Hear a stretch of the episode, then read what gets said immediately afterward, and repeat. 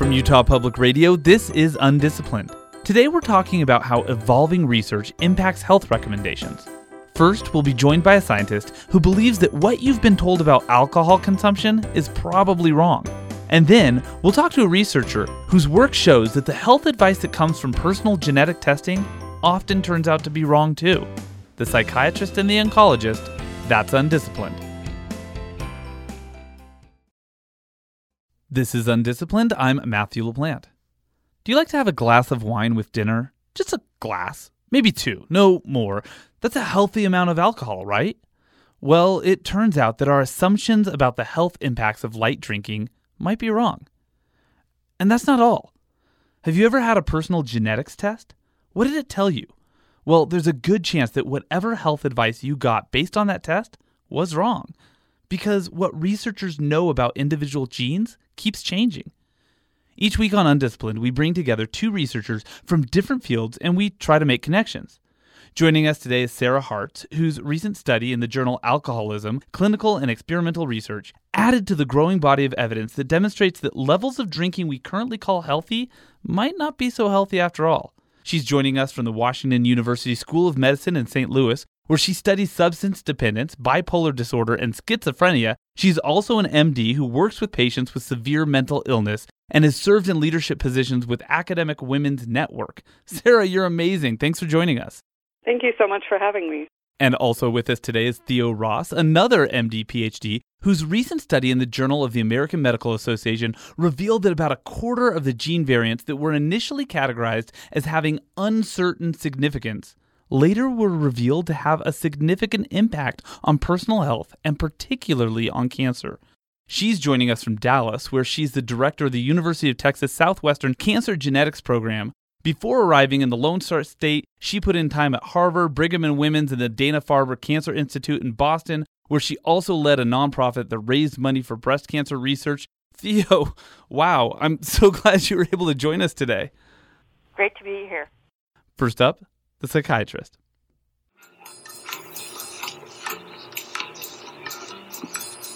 Excuse me, can I get the uh, pour down here?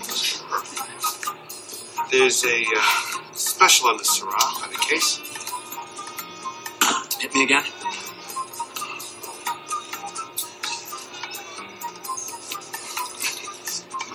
Um, excuse me, could you just pour me a full glass? I'll pay for it, That is a clip from the 2004 movie Sideways, which researchers have suggested may have increased sales of wine all around the world. And hey, nothing wrong with that, right? After all, we've long been told that drinking a glass or two of wine a night is healthy. And indeed, many doctors say that drinking one or two drinks four or more times per week can be perfectly healthy.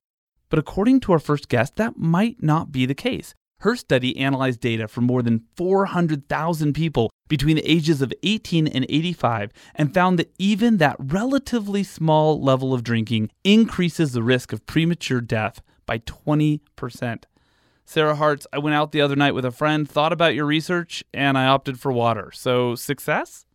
Wow, that's impressive. I I uh, kind of switch back and forth between whether I decide to drink or not after the study.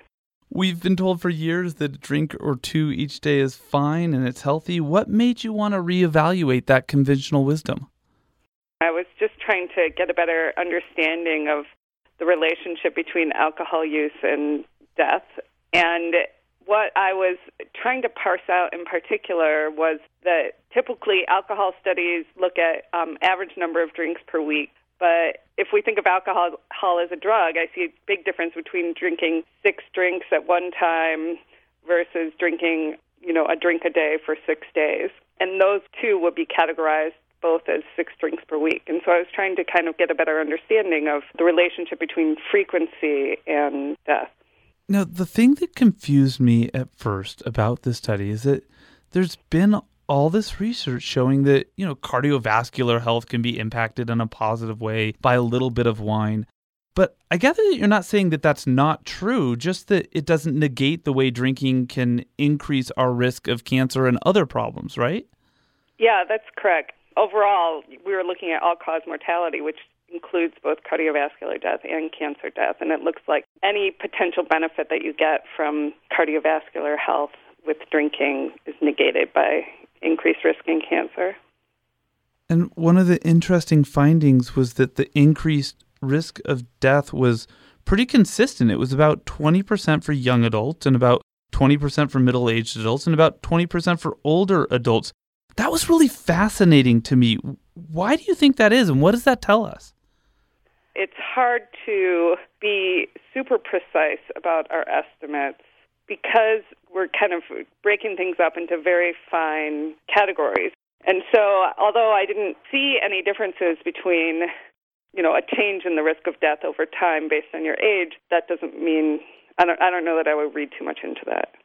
Gotcha. And it's also probably important to note that like if it is consistent, a 20% increase in death for 20-year-olds is really not as profound in terms of numbers as a 20% increased risk of death for like a 75 year old because exactly. Yeah. Right. Right. Got, gotcha. Yeah. So your study came out right alongside another high profile meta study on drinking that concluded that there really is no level of drinking that doesn't have an adverse impact on health. Was that a coincidence or do you think there's a movement of researchers who are taking another look at drinking and mortality I think it was a coincidence. I think it's because now we have access to data and computational methods that we just haven't had in the past. And so people keep digging. Has data really changed, or the access to data and the access to these new computational tools changed the way that people who do what you do do what you do? Absolutely. My father is an epidemiologist, and when he was doing his work, you know, having a sample size of 200 was huge. And I'm working with, you know, more than 400,000 people. And in addition, just, you know, doing simple analyses could take a really long time, whereas now it's, you know, a blink of an eye. And so, do you think that opens up room to do sorts of like reevaluations of ideas that um, maybe have been around with us for a long time but haven't been really meticulously studied to the way that we can do it now? Yeah, I mean, and, but I think it's happening. You know, I mean, as we get more data and as the, you know, I mean, now what's happening is that there are these even bigger databases with medical records combined with genetic data often, and so they can, you can address questions that have been addressed before, but not with as powerful samples. So I went through all of the stages of grief when I read your study. What what's been the response to this on social media from your friends, from your family, from your colleagues? I mean, it's you know, this you know, I'm a recreational drinker. I wasn't excited about the finding. Although there's a lot of things that we do in our lives that we actively choose to do that we know are not beneficial to our health. I mean, my main take home message from this is that if we're choosing to drink, we just shouldn't think that it's a healthy thing to do. You know, it's like it's like having a piece of cake. We know that, you know, that's probably not the best idea, but we derive pleasure from it and so, you know, enjoy the pleasure. Okay, so really important question, Pinot or Merlot? Pinot for me. That's Sarah Hartz, whose recent study in the journal Alcoholism Clinical and Experimental Research shows that even light drinkers have an increased risk of mortality. Sarah, I really want to introduce you to our next guest. Would you stick around until the end of the show to have a chat with her? Yeah, I'd love it. Next up, the oncologist. Can you feel it? You're connected to the World Cup. It's in your DNA. You may not have visited the country but we're all connected to a World Cup nation. So this summer, root for your roots. Watch the FIFA World Cup on Fox and let Fox broadcast sponsor 23andMe help you find your team. That is a commercial that ran quite extensively in the United States during the 2018 Men's World Cup. And it was a sharp bit of marketing since the United States didn't qualify for the tournament, and many Americans were looking for a team to cheer for genetic testing for the purposes of finding our ethnic roots is just part of the revolution afoot in the field of genomics. Genetic testing is also being used to help people understand how their genes impact their susceptibility to disease and their responsiveness to treatments and therapies, particularly when it comes to cancer. My next guest is a cancer researcher who has been at the forefront of the use of whole genome sequencing for diagnosis and discovery. And a recent paper in the Journal of the American Medical Association suggests that what our genes tell us today might not be the same as what they tell us tomorrow.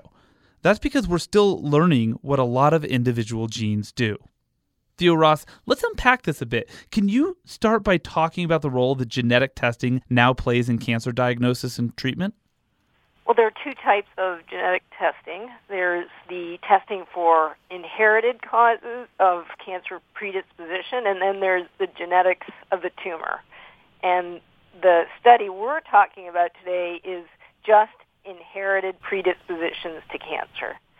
And that's changed a lot. You know, in the 1990s, we discovered BRCA1 and BRCA2, the two genes that predispose to breast and ovarian cancer and a few other cancers. At the time, we thought, oh, gosh, testing for that, I wouldn't know what to do with it anyway, so why would I get the test? Now, fast forward 20 years, we routinely test people who have family history of cancer for these two genes or many other genes. So, in your recent study, you've suggested that there's holes in our knowledge, really big ones, and about a quarter of the genes that were once called variants of uncertain significance have been reclassified as well as being significant. Is there or, per- or not, or not, or not. correct you there. Yeah, is there a particular gene or set of genes that's an example of this? Well, all of the genes. So, for example, the BRCA1 gene, the Angelina Jolie gene has variants in it in many different people. African Americans and Hispanics in particular have been sequenced less, so we see more specific variations that we don't know what they mean. It's like reading Chinese and you don't know Chinese. It's just a language. And so we have to figure out whether that change in spelling is meaningful. Does it mean that the BRCA1 gene doesn't work anymore? Or is it just a normal alternative spelling? And 75% of the spellings we still don't know what it means. And for 25%, we've been able to reclassify those to either meaning a normal spelling or broken. Most of them are normal. This is really interesting to me because you've just presented a different way for me to conceptualize this. It's not that the 75% that haven't been reclassified are necessarily correct. It's just that we still don't know about those ones. Right. Wow. So it could be a lot more than 25% that eventually need to be reclassified or will be reclassified eventually. They all need to be. We all we need to understand completely the genome. So to that end, for the study, you looked at 1.67 million initial test reports for hereditary cancer genes. Of those, just about 60,000 amended reports were issued. So, mm-hmm. walk me through this. That's a really small percent of amended reports, given the really large number of reclassifications that have occurred, which means a lot of people are, are in the dark about this. Is that right? Yes. So what does that mean for people's personal health if they're if they're in the dark about these reclassifications and, and certainly for their doctors too? Yeah, I think they need to know that the laboratories are continually reevaluating the data. And so they need to stay in touch with their physicians who get the reports. They need to know that genetic analysis is not one single event. You don't just spit into a tube or get your blood drawn and you're done and they'll give you the info. They're going to come back to you and it's a process. I think that's really key. I think physicians are starting to get to know that, now we need to get people in the community to know as well that this is not just a single event. And you mentioned earlier some of the reclassifications are on genetic variants that confer a greater cancer risk and others that confer a lesser cancer risk. Either way, people people are going to want to know, right? Yes. In fact, knowing that it's a lesser risk is often a big relief. So, reading this, I thought, well, gosh, this makes so much sense. I mean, our knowledge of the human genome is really still just in its infancy, but I'd never thought about the way that emerging knowledge could really impact people's personal health decisions if they've already been tested and are already working with their doctors on a plan based on the knowledge that they had at the time that they were tested. Yeah, what? yeah. In particular, for those who thought they had a broken gene, went ahead and had a prophylactic surgery, and then we come back to them and we say, "Ah, we were wrong." That's that's tough That's really tough. So, what made you think to do this study? I mean, like, because at least for me, it it's intuitive, but you got to be a little counterintuitive to get to the intuitive part. You know, over the years, we get reports from all the different laboratories that we use saying we've classified this or we've reclassified this, etc. And we had some pretty tough conversations with patients about their changes in their genome, that, you know, our interpretations, how we changed it. But we didn't have a lot of data. You know, just our patients, we, you know, we had over the 10-year period of this study, which was from uh, 2006 to 2016, we had about 9,000 patients tested from Myriad Genetics. That's not that many patients. So we talked to Myriad and said, how many patients do you have and how many reclassifications did you have? And we started to look at the data together, and it was fascinating. And so we, we did it. So who's responsible for updating people when variants are reclassified? Or, or maybe I should ask, is anybody responsible for that? Yes. I, you know, it's a tripartite responsibility. It's the laboratory is responsible to do it and inform the physician the physician is responsible to get the report and try to inform the patient, and the patient is responsible for checking in with their physician, especially if they change their phone number or their address or etc. So you've already answered part of my next question. What's your advice to patients and their doctors? Stay tuned. That's Theo Ross, whose recent study in the Journal of the American Medical Association suggests that people who had their genes sequenced in the past might have gotten medical advice and care that would be different if they had their genes sequenced today. Theo, I can't wait to introduce you to my first guest, and I don't have to wait because I've got you both right here together. So, Theo, this is psychiatrist Sarah Hartz, and Sarah, this is oncologist Theo Ross. Great to meet you. Great to meet you. Sarah, can I start with you? You've researched the impact of personal genomic testing for health behaviors. And while I was reading some of your past work, I came across a personal essay you wrote for a bioethics journal called My Experience with Direct to Consumer Genetic Testing. I'm guessing my conversation with Theo sparked a lot of ideas and questions. yes, so um, I was interested in exploring the direct to consumer genetic testing world, and so I went out and and I got tested by as many companies as I could find. And then I found that, that I had an increased risk for breast cancer. But what was interesting was that I didn't recognize this increased risk with some initial testing. So, like the way 23andMe reported it to me, like I, I didn't think it was a big deal. And then I got a different kind of report from Color Genomics, and it totally freaked me out. And then I realized that I had, in fact, already had that information in the past. So what, what and, do you mind sharing what the information is? It was a, a CHEK2 mutation, I think. Is that right? Uh-huh. The um, yeah. So the the 23andMe report. I mean, I guess I was focusing for the 23andMe report. I was focusing more on. I was concerned that I might have BRCA1 or 2, and then so the 23andMe report just said you have an increased risk of breast cancer. I, but I wasn't that impressed by the numbers. But then when I when I got to color genomics, they wouldn't release my results to me until I talked to a genetic counselor. So it was yeah. fairly dramatic. And then it took me several weeks to realize that this was information that I already had. I see. I don't think 23andMe could test for a CHEK2 mutation. So then it must have been. You know, then I'm not. I'm not 100 percent sure what mutation is. I don't remember. Yeah. Yeah. So have you followed up on that? Yeah, so now I have to get annual MRIs and mammograms, mm-hmm. whereas my plan before was not to get a mammogram until I was 50.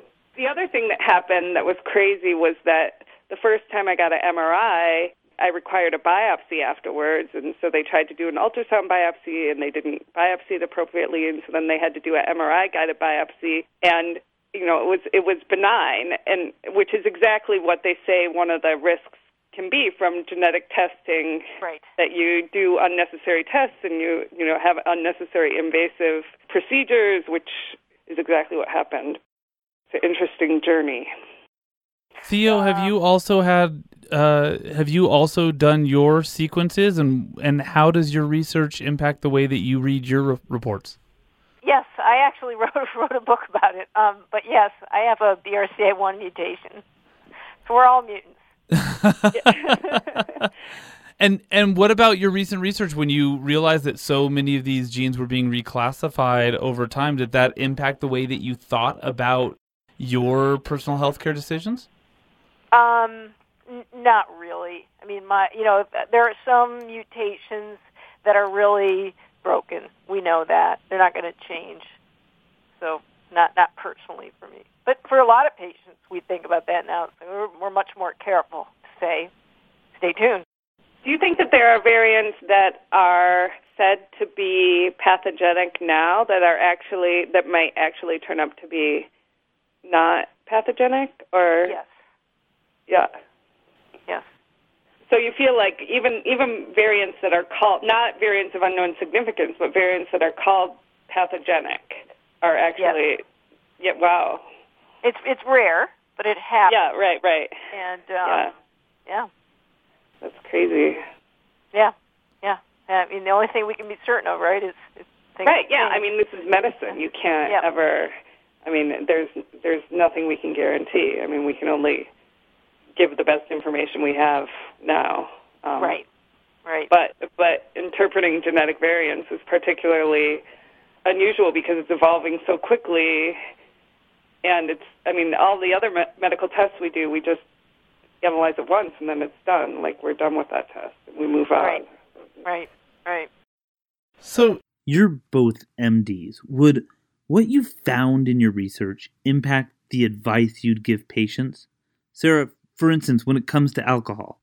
i don't think that this means that alcohol is horrible i mean this isn't alcohol isn't like smoking i mean this is not Really? putting alcohol into that category Really? So in in in uh, the cancer world, we think it's like smoking. really Mm-hmm.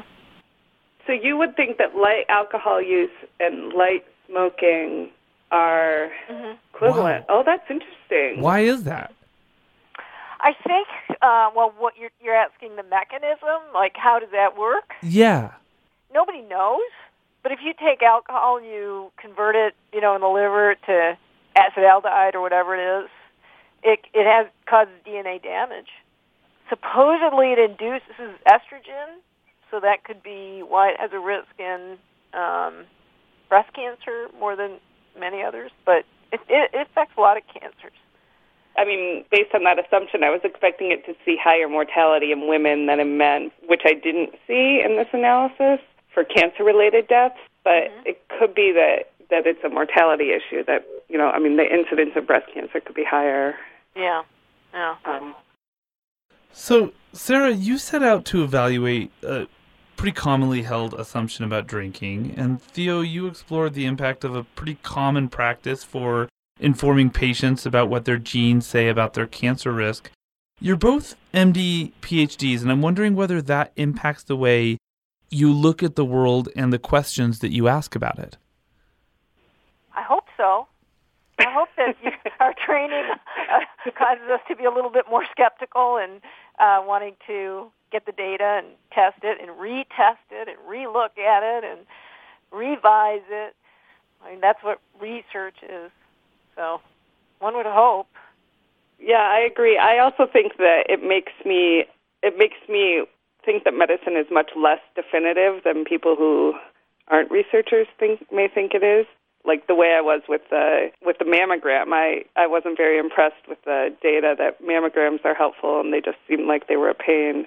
And so my plan was to not get one Yep. um, because of the data. And so, like, I'm pretty skeptical in general of medicine. I think.